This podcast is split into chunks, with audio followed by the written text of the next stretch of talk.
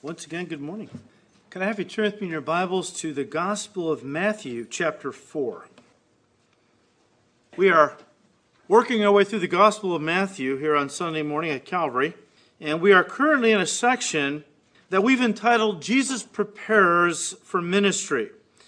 And it really revolves around three key events the baptism in the Jordan, the temptation in the wilderness, and the announcement in Nazareth. Now, We've already looked at Jesus' baptism by John in the Jordan River. And now we want to turn our attention to the second key event in Jesus' preparation to begin his public ministry, and that is the temptation in the wilderness. Let me just start out by reading verse 1 of chapter 4. Then Jesus was led up by the Spirit into the wilderness to be tempted by the devil. Now, in Luke's Gospel, chapter 4, verse 1, it says, Then Jesus, being filled with the Spirit, returned from the Jordan and was led by the Spirit into the wilderness. As we have already pointed out, after Jesus was baptized by John the Baptist in the waters of the Jordan, he was then baptized by God the Father in the power of the Holy Spirit. This happened when he came up out of the waters, and remember how the Holy Spirit came upon him in the form of a dove.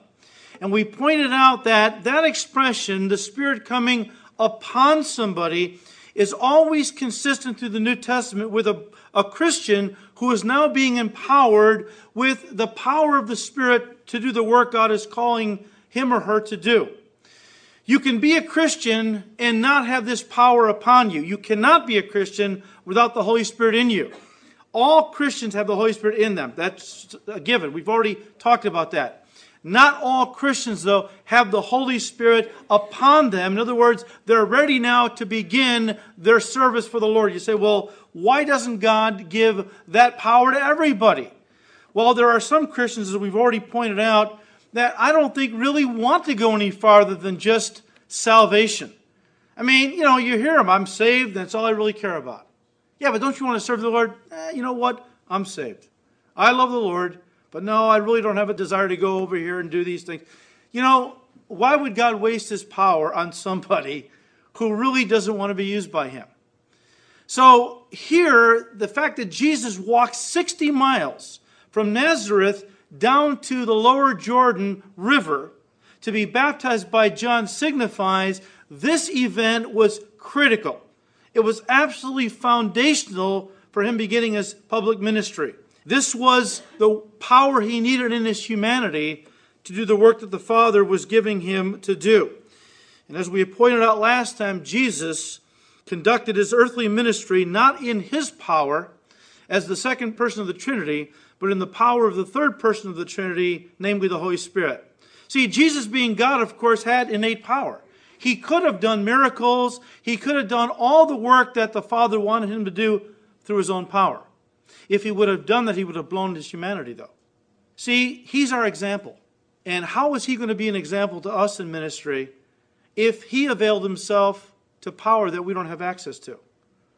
That's why he only did what he did in ministry through the power of the Spirit, the same power that is available to us as believers. And if Jesus needed to wait until he was endued with power, until the Spirit came upon him to begin his public ministry, then I would dare say we better not try to do the work of God in our own strength. We need this power as well. But here's the thing I want you to see also.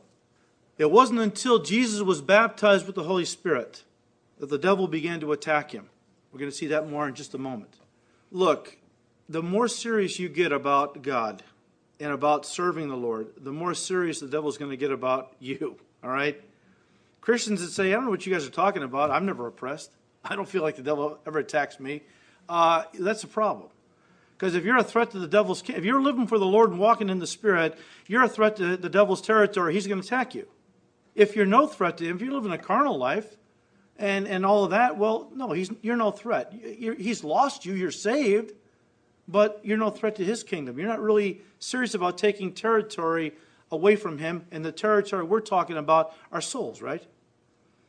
So when we get serious about God, the devil gets serious about us. Now, don't be afraid of that because the Bible says, Greater is he that is in us than he that is in the world. So, Jesus Christ and the Holy Spirit, the Father, are all in us. So, we are not afraid of the devil. You know, the prince of darkness, grim, we tremble not at him, right? One word will fell him. Martin Luther's famous hymn, right? But the idea is we have to be prepared. If you're going to get serious about God and be used by God to really serve Him and, and help others come to know Him, guess what? The devil is going to come attacking you, and he's going to attack you with some pretty severe, pretty powerful temptations. We're going to see those uh, more in just a moment. So, the question that most Christians have when they read this section, though, that we're going to get into here in chapter 4, when they read of how that Jesus was led by the Spirit into the wilderness and there he was tempted by the devil, the question that comes to their mind is, why? Uh, what purpose did this serve? I mean, what was, why was this necessary? Well, I'm going to turn to Hebrews chapter 4 and I'll show you why. Hebrews chapter 4. And while you turn there, let me just say this Jesus Christ is our great high priest. And this time of temptation and testing was very important so that Jesus could relate to and sympathize with our weaknesses. And that's what the writer to the Hebrews says in chapter 4, starting in verse 14. He said, Seeing that we then have a great high priest, Jesus Christ, who has passed through the heavens, Jesus the Son of God, let us hold fast our confession of faith, is what he's saying. For we do not have a high priest who cannot sympathize with our weaknesses but was in all points tempted as we are, yet without sin. Jesus Christ was tempted in every point as we are, but he never sinned. Let us therefore come boldly into the throne of grace, to the throne of grace, that we may obtain mercy to find grace to help in time of need.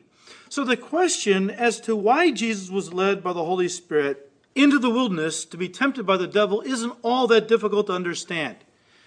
He was subjected to this temptation so that in part he would learn as a man. Remember what the Bible says? He took the form of a man and he learned obedience. He also learned to sympathize with us in our weaknesses because he was subjected to the same temptations that we ourselves are subjected to. People say, well, how can Jesus really understand what I go through? He's God. Yes, he is God, but he was also, he's also a man. And as a man, he experienced everything that we go through. Yet he never sinned. But that has allowed him now to sympathize with us. So it's not hard to understand why the Spirit led Jesus into the wilderness to be tempted by the devil. But I do think the whole situation presents a much bigger problem and begs a much tougher question. And that is this Could Jesus have fallen for the devil's temptation in the wilderness and have sinned? This has been debated by Christian theologians for 2,000 years and gives rise to two camps on the issue. Those belonging to the first camp contend that based on the immutable statement of James in his epistle, chapter 1, verse 13, where James said, God cannot be tempted by evil, nor does he himself tempt anyone, they say Jesus could not have sinned in the face of these temptations because they had no power over him. Well, those belonging to the second camp say, well, wait a minute. Yes, Jesus was God, and God cannot be tempted, but Jesus was also a man.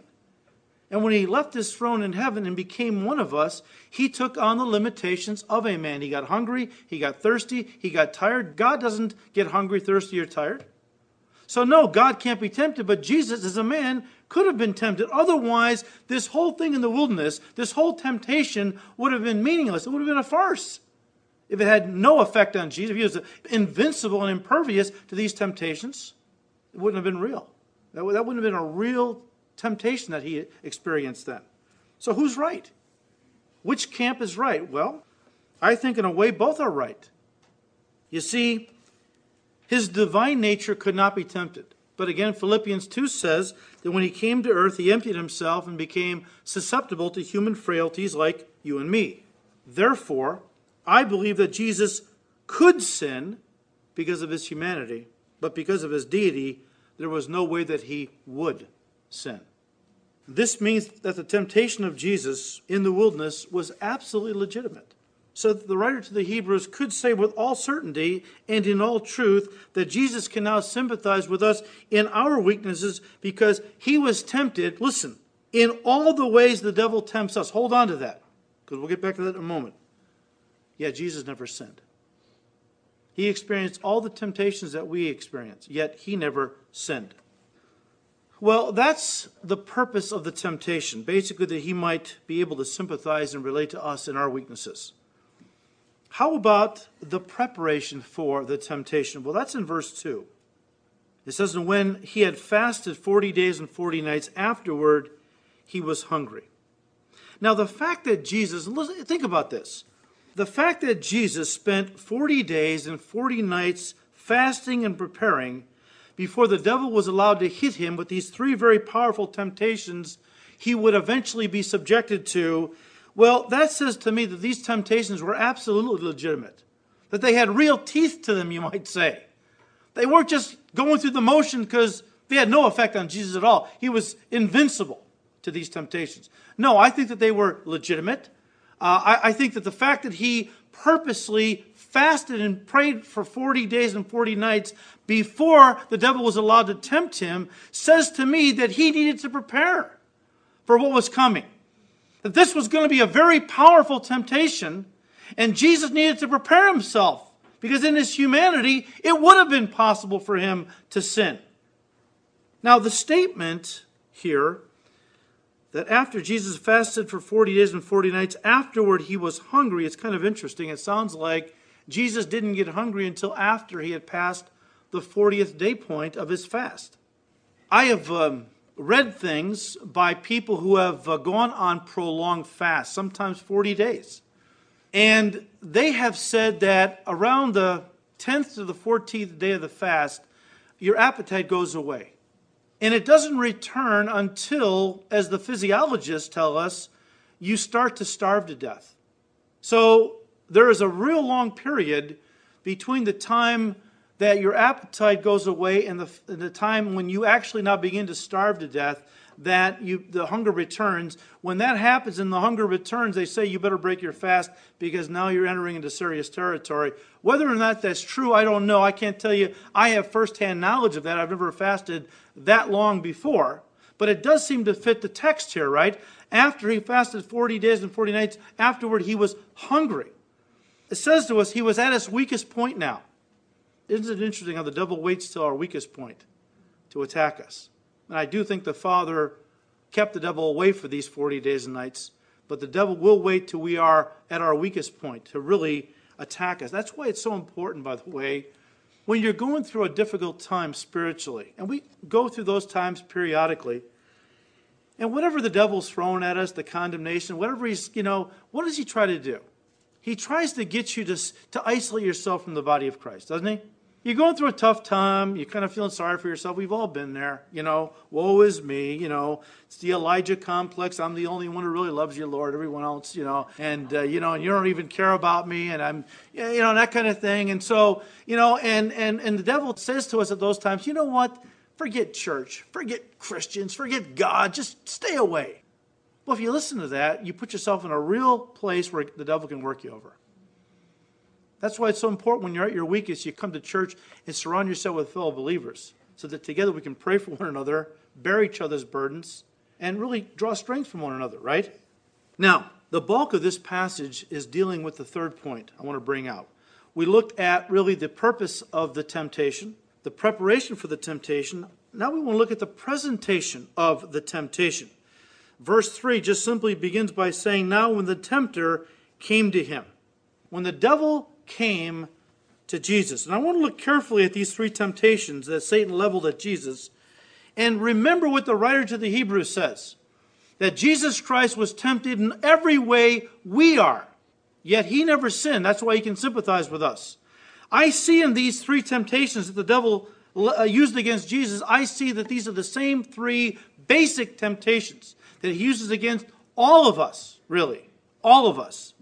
I mean, if you've got something that works, you stick with it, right?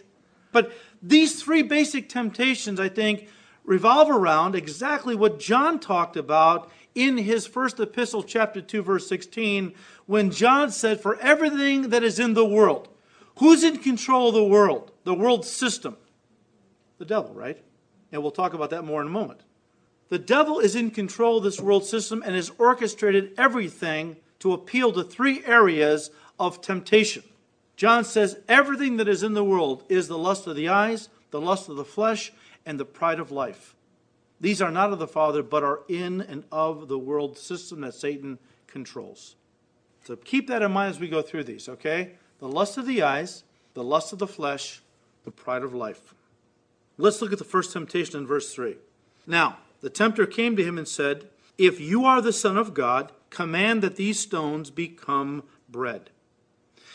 In these three temptations, three times Satan said, If you are the Son of God. The Greek is not if, it is since. Since you're the Son of God. Satan is not challenging Jesus' divinity. What he's doing is he is playing off of what the Father said in verse 17 of chapter 3. When Jesus was baptized by John, he came up out of the water. Remember, the Spirit of God came and descended upon him in the form of a dove. And what did the Father say from heaven? This is my beloved Son in whom I am well pleased. Satan picked up on that and said, Oh, well, since you're the Son of God, make these stones into bread. If you go into the wilderness of Judea, you will find millions of round limestone rocks that look like little loaves of bread. And I would imagine if you've been fasting for 10 days, 20 days, 30 days, 40 days, uh, those little rocks start looking very much like bread. And you know what? You're, you're starting to say to yourself, man, I wish it was bread. Everywhere I look, I see loaves of bread, you know, but I know it's not real. I think Satan was capitalizing on that and said, Look, if you know, you're the Son of God, right? You know, you've got power. Go ahead and command these stones to become bread. What is the devil doing here? Well, I think in a roundabout way, he is, first of all, questioning the Father's provision. See, again, the Father said, You are my beloved Son, in whom I am well pleased. And yet, wasn't it God the Father who sent the Holy Spirit to lead Jesus Christ into the wilderness and told him to fast for 40 days and 40 nights?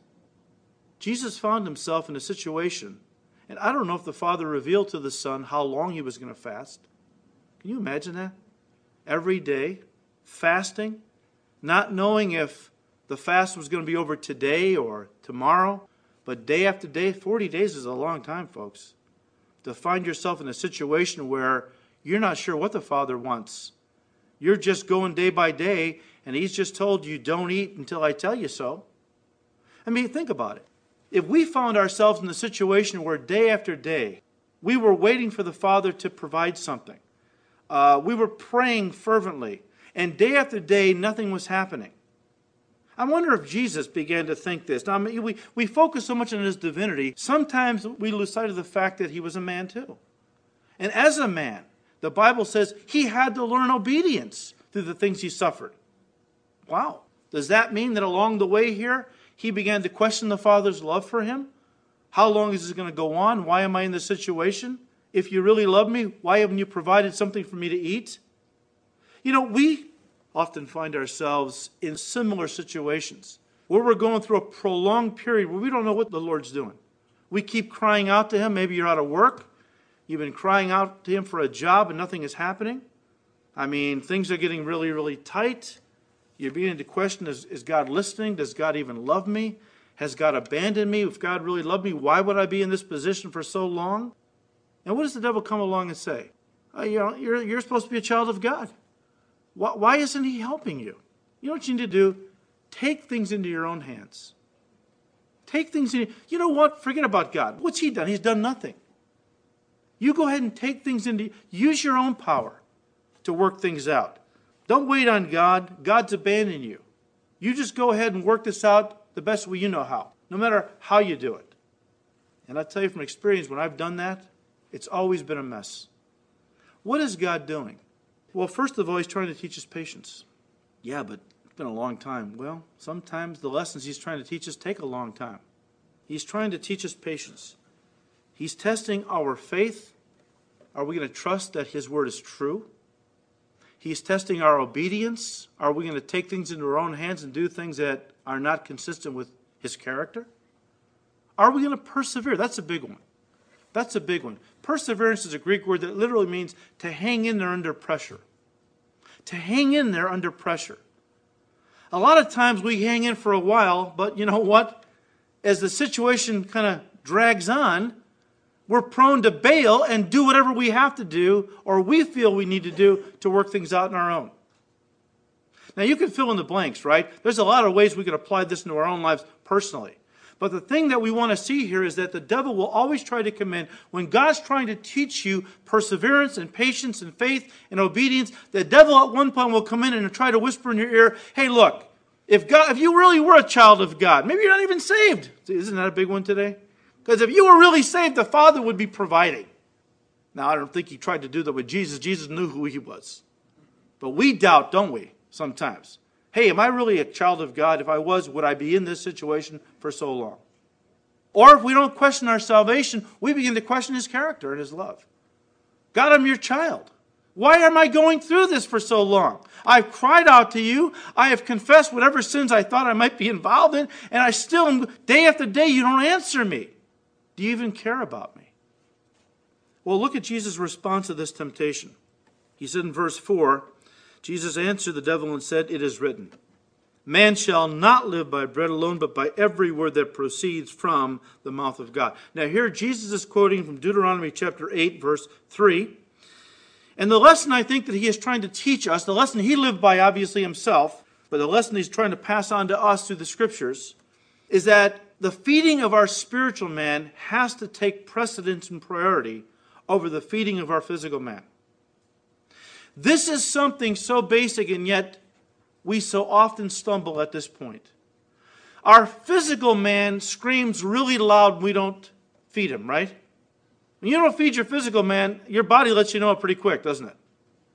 It's okay, of course, to take care of our physical man. If we don't, the body lets us know about it. It's very important that we take care of our spiritual man. And when we don't, it's more subtle, isn't it? The spiritual man does not cry out like the physical man, demanding to be taken care of. But you begin to see little things begin to happen. The way you think about things, your attitude, your temper coming back, maybe. Uh, you're drawn to past sins that you have victory over. Uh, it's very important that we do as Jesus said and seek first the kingdom of God and his righteousness. Live at the level of the spirit, not the level of the physical. Because Jesus said, Live at the level of the Spirit, and God will take care of all your physical needs. Don't put the physical man above the spiritual man. We don't live by bread alone. We really live by every word that proceeds out of the mouth of God.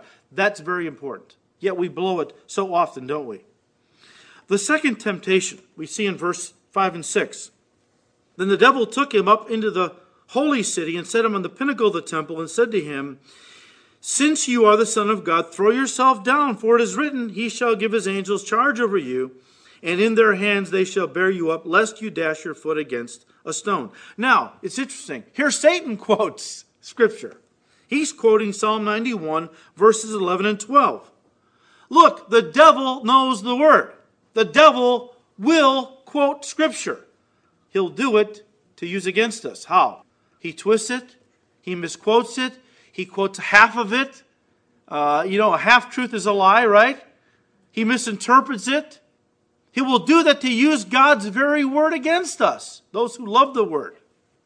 Satan is saying to Jesus, Well, look, if man doesn't live by bread alone, but by every word that proceeds out of the mouth of God, prove it. Jump off this temple now, because it's written. He shall give his angels charge over you, right? It's in the word, lest you dash your foot against a stone. Interesting. In this temptation, Satan is trying to get Jesus to act in a way that puts the faithfulness of God the Father to a foolish test. How did Jesus respond? Well, in verse 7, he said, It is written again, You shall not tempt, or the Greek word is test, the Lord your God. Quoting from Deuteronomy 16, verse 6. Look, it is wrong for me to deliberately put myself in a dangerous situation just to test my faith or to test the faithfulness of God. You know, I think of those folks down in the South, in the Ozarks, I'm thinking primarily. I'm sure there are uh, other places that do this too, where the, some of the Christians down there, they practice snake handling in their services and prayer meetings because they're trying to prove that they're great men and women of faith based on what Jesus said at the end of Mark's Gospel, chapter 16, verses, I think, 17 and 18, where Jesus said, These signs shall follow those who believe in me, my disciples. They will cast out demons. They will lay hands on the sick and they will recover. They will speak in other tongues. They will handle serpents. If they drink poison, it won't hurt them. So in these services, they will go ahead and try to show what great faith they have. by taking up serpents, you know, snake handling and drinking poisonous things. Unfortunately, a big number of these folks die every year doing these kinds of stunts. Yes, but the Word of God says it, right? Aren't they acting according to the Word? They are acting according to what they think the Word is saying. The devil has twisted it to make them apply it in a way that's not true. Here's the context, I believe, what Jesus is saying.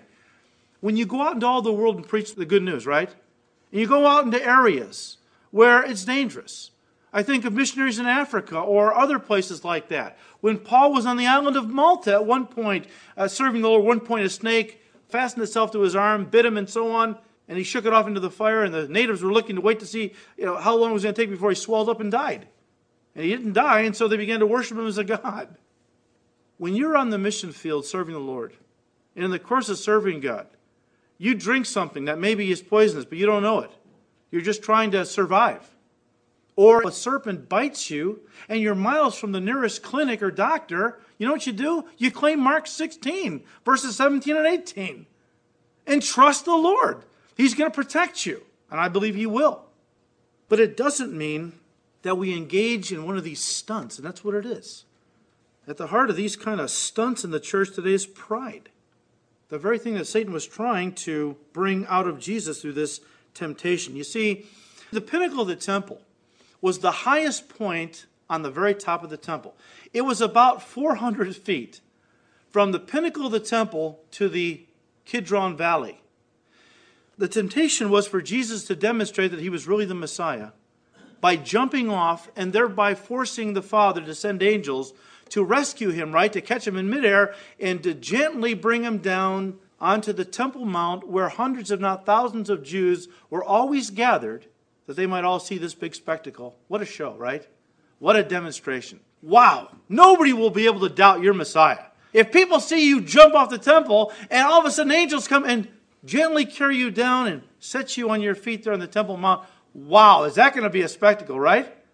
Spectacular show for everybody. Prove your Messiah. Look, that would have been totally outside the will of God. God doesn't want us involved in cheap theatrics and stunts like that to try to force God to work a miracle on our behalf because most of the time it's just pride fueling that whole deal, anyways. We want to show people how spiritual we are. Look, we can play with snakes and not get harmed. We're really people of faith until they get bit and die. You know, these kind of foolish stunts are very popular in certain church circles. You see this quite a bit in the Word of Faith movement, where a lot of these Word of Faith preachers encourage their congregations to go ahead and buy expensive cars and houses and then trust God to provide the monthly payments. You know what, folks? To me, that's nothing more than encouraging people to take a financial suicide jump that puts God to a foolish test and expecting Him then to rescue them, and in the process, showing everybody how spiritual they are. We need to be careful that we don't ever try to, um, again, put God to a foolish test. You know, I told you about a pastor. I was uh, one of our conferences was saying when he was first saved, uh, you know, he didn't know much, you know, and he wanted to kind of walk by faith and kind of, you know, and so he decided. True story. I can't believe I did this. He's a young guy though, you know, a hippie in those days, and just got saved. And so he's driving down the, the uh, freeway out in California, right? And he thought, well, I'm gonna just, I want to be a man of faith, and so what I'm going to do is I'm going to close my eyes, take my hands off the wheel, and just trust God to guide the car. So he did. And immediately the Lord spoke to him and said, Don't put God to a foolish test. And of course, he came to his senses and, you know, but you know, sometimes we're prone to do dumb things that we think are going to showcase how much faith we have. Use common sense.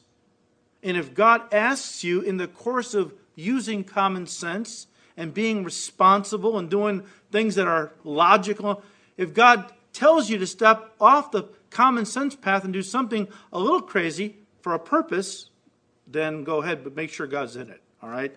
Make sure you're not just putting God to a foolish test. Well, the third temptation we see in verses 8 and 9. Again, the devil took him up to an exceedingly high mountain and showed him all the kingdoms of the world in their glory and said to him, All these things I will give you if you will fall down and worship me. A couple of things. First of all, Satan said, All these kingdoms of the earth belong to me. Was that true? Yeah, it was definitely true. Because in the Garden of Eden, God gave the world over to Adam and Eve, mankind, and man was in control and had dominion over the earth. When they sinned against God, they gave control of the earth over into the hands of Satan, who the Bible says in 1 Corinthians or 2 Corinthians 4, verse 4, is now the God of this age. He's the God of this present world system. John says in 1 John chapter 5, verse 19, that the whole world lies under the control of the devil. So at that point, Satan became the world's new owner and man's new master. He introduced into the world the disease and the, the injustice and, and, and encouraging sin and violence and so on. This is not the world God originally in, uh, intended for us to live in. This is a world controlled by the devil, a fallen world. And so Jesus Christ entered the world to redeem mankind and to, by his blood, to take the world back from the control of Satan. That's why he came. And the Bible says when he comes back the second time, he will then take control of this world which he has bought and paid for. Right now, he is gathering a people who want to be a part of that new kingdom that's coming. He wants people in the kingdom, his kingdom voluntarily. He wants those who are, will willingly worship him as king and bow the knee to his authority. It starts right now, in this life, right? If a person bows the knee to Jesus and receives him as Lord and Savior, they become a part of the kingdom which is coming. It first of all comes inside of our hearts. We become members of the kingdom. We'll talk about this more we get to chapter 5. But eventually, Jesus Christ, when he comes back, is going to take possession of the world and reign from Jerusalem visibly over the face of the whole earth. Revelation 11, verse 15 says, At one point, all of heaven burst forth with a, with a resounding praise and hallelujah. It says, The kingdoms of this world have become the kingdoms of our God and of his Christ, and he shall reign forever and ever. That's coming. It's not here yet. And Satan knew what was happening. Satan knew that Jesus had come to take possession of the world back from him by going to the cross. So, what is Satan doing? Satan is basically encouraging Jesus Christ to sidestep the cross, to take a shortcut around the cross. He is basically saying, Look, I know why you've come. I know who you are. You're the Son of God. You've come to take the world back from me that you would ultimately someday rule over it and over all its kingdoms. You're going to reign over the earth someday? I'll give it to you right now. The earth is mine. I will give you control. I'll let you reign over the kingdoms of this world if you will bow down and worship me. Don't go to the cross. You can have all that you're going to get from going to the cross right now without the pain, without the suffering. What did Jesus say? Aren't we glad he didn't say, hey, that sounds like a pretty good deal? He said, verse 10, Away with you, Satan, for it is written, You shall worship the Lord your God, and him only shall you serve. Quoting Deuteronomy 10, verse 20. Look, the application to the people of this world is clear. And I'm talking about the people of this world in general. The people of this world have two choices, and only two choices ultimately. They can either receive Christ as Lord and Savior, take up their cross, which, as Jesus said, is absolutely essential if you're going to be a true disciple, right? You got to deny yourself, take up your cross, and follow me. Either they do that, bow the knee to Christ right now, surrender their life to Him, take up their cross and follow Jesus, or they can bypass the cross and opt for immediate gratification right now here in the earth. We know someday our suffering is going to be over with. Our trials, all the persecution, all the hardships is going to be over with. When he comes, we're going to enter into his kingdom, a kingdom of glory which will never end. That's in the future. Satan always tries to get people to opt, though, for immediate gratification. Don't go to the cross. Those Christians are goofy, anyways. Don't listen to them. You don't need a cross. You can have it right now. I'll give you fame, fortune, pleasure, material things right now if you'll just worship me, even though they don't realize, many people, that they're actually worshiping the devil when they reject the Lord. That's what they're doing. And there are many in the church, and I'm talking about the church in general, not the real church. You have the visible church made up of many apostates and unbelievers. Then you have the invisible church, the true body of Christ, made up of true believers. And there are many in the visible church today, because we're in the last days, telling people, you don't have to go to the cross. In fact, a lot of churches don't even preach the cross anymore because it's barbaric, it's unpleasant. People don't want to hear about that dying to solve all that cross stuff. They want to hear how they can be prosperous, how they can know perfect health all the time, how they can have material things, how their businesses can prosper. This is what people want to hear. And that's the very thing Paul the Apostle said would happen in the last days. People would turn in the church now, would turn away from good, solid biblical teaching and would gather to themselves teachers who would tickle their ears and tell them what they want to hear. What would, and what would that be? Well, Paul tells Timothy. He said they will preach a gospel that says godliness is a way to get rich. And Paul says, Timothy, you turn away from people like that because godliness with contentment is already great riches. We've been given all things in Christ. And though I may suffer with poverty on the earth, as long as I know Jesus, I am very rich. And I'm not going to lay up for myself treasures on the earth. I'm going to lay up for myself treasures in heaven. That's what I'm waiting for. That's where my focus is. But let me just say this to you. We have many in the formal, organized church today basically preaching a crossless Christianity. But, folks, let me tell you this a crossless Christianity is a Christless Christianity. And a Christless Christianity won't save anybody. I don't care how hard you believe in what you believe in. Warren Wiersbe, author and pastor, said, and I quote, The devil offered Jesus a shortcut to his kingdom. Jesus knew that he would suffer and die before he had entered into his glory. If he bowed down and worshiped Satan just once, because that's what the Greek construction means. When Satan said, I'll give all this to you if you bow down and worship me, the Greek is just one time.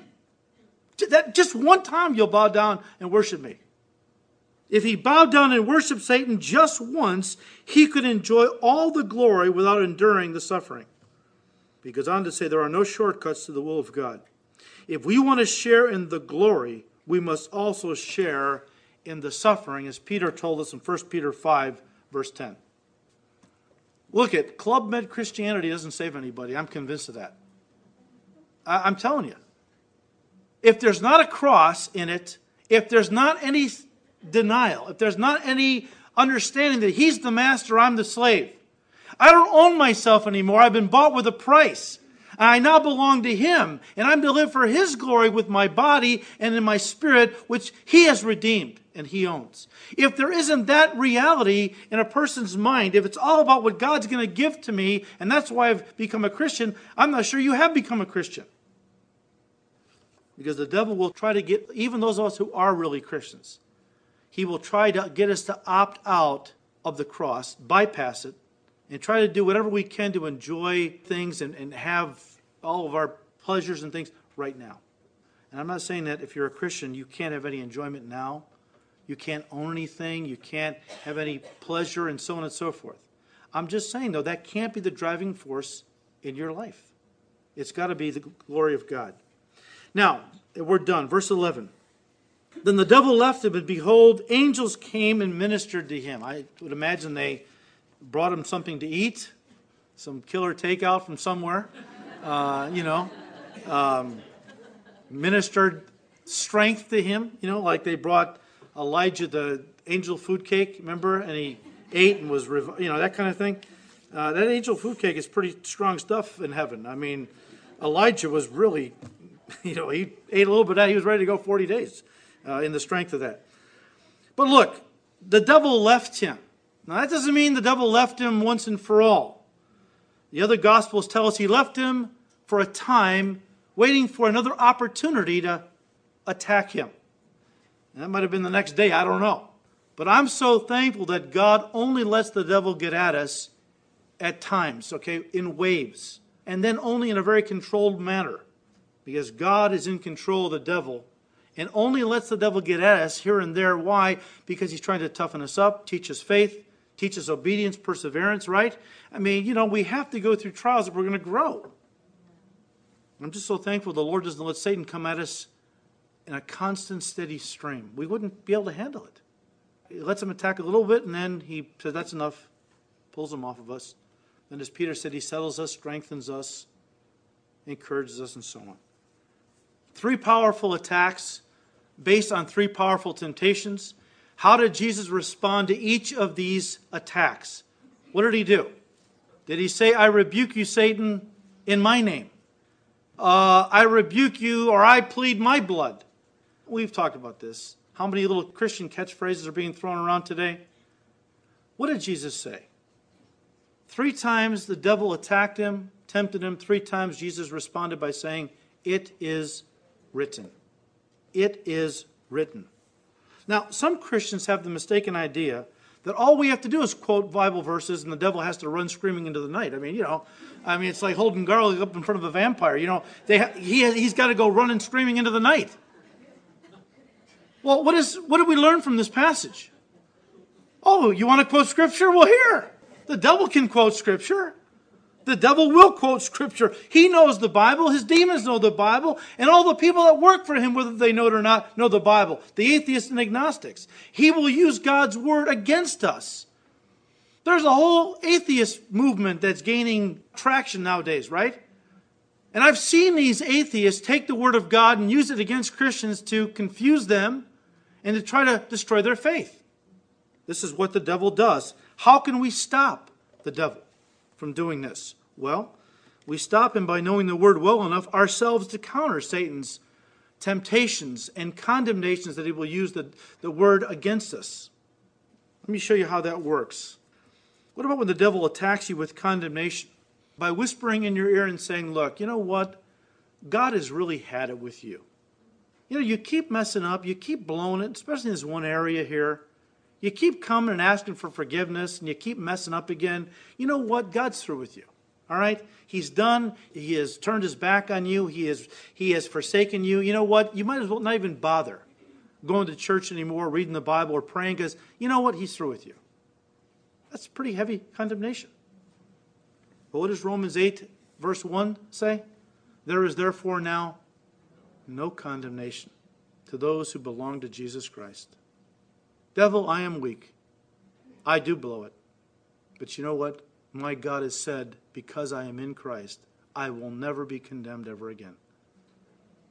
Oh, yeah, but he's forsaken you. Well, Hebrews 13, verse 5 says, I will never leave you nor forsake you. See how you counter the devil when he, but you have to know the word, right? When he attacks at one area of your life, you've got to be able to counter with the word of God. Now, that doesn't mean we justify our sins, doesn't mean we take them lightly. It just means that we understand we're sinners, and God knew we were sinners, and He knew every sin we were going to commit before He ever saved us. So when we do sin, we're not surprising Him, as the devil would kind of cause us to think, oh, I've let God down. You haven't let God down. You haven't disappointed God. To disappoint somebody means they appointed you up here, and you didn't live up to what their expectations, so you disappointed them. Hey, God knows us, right?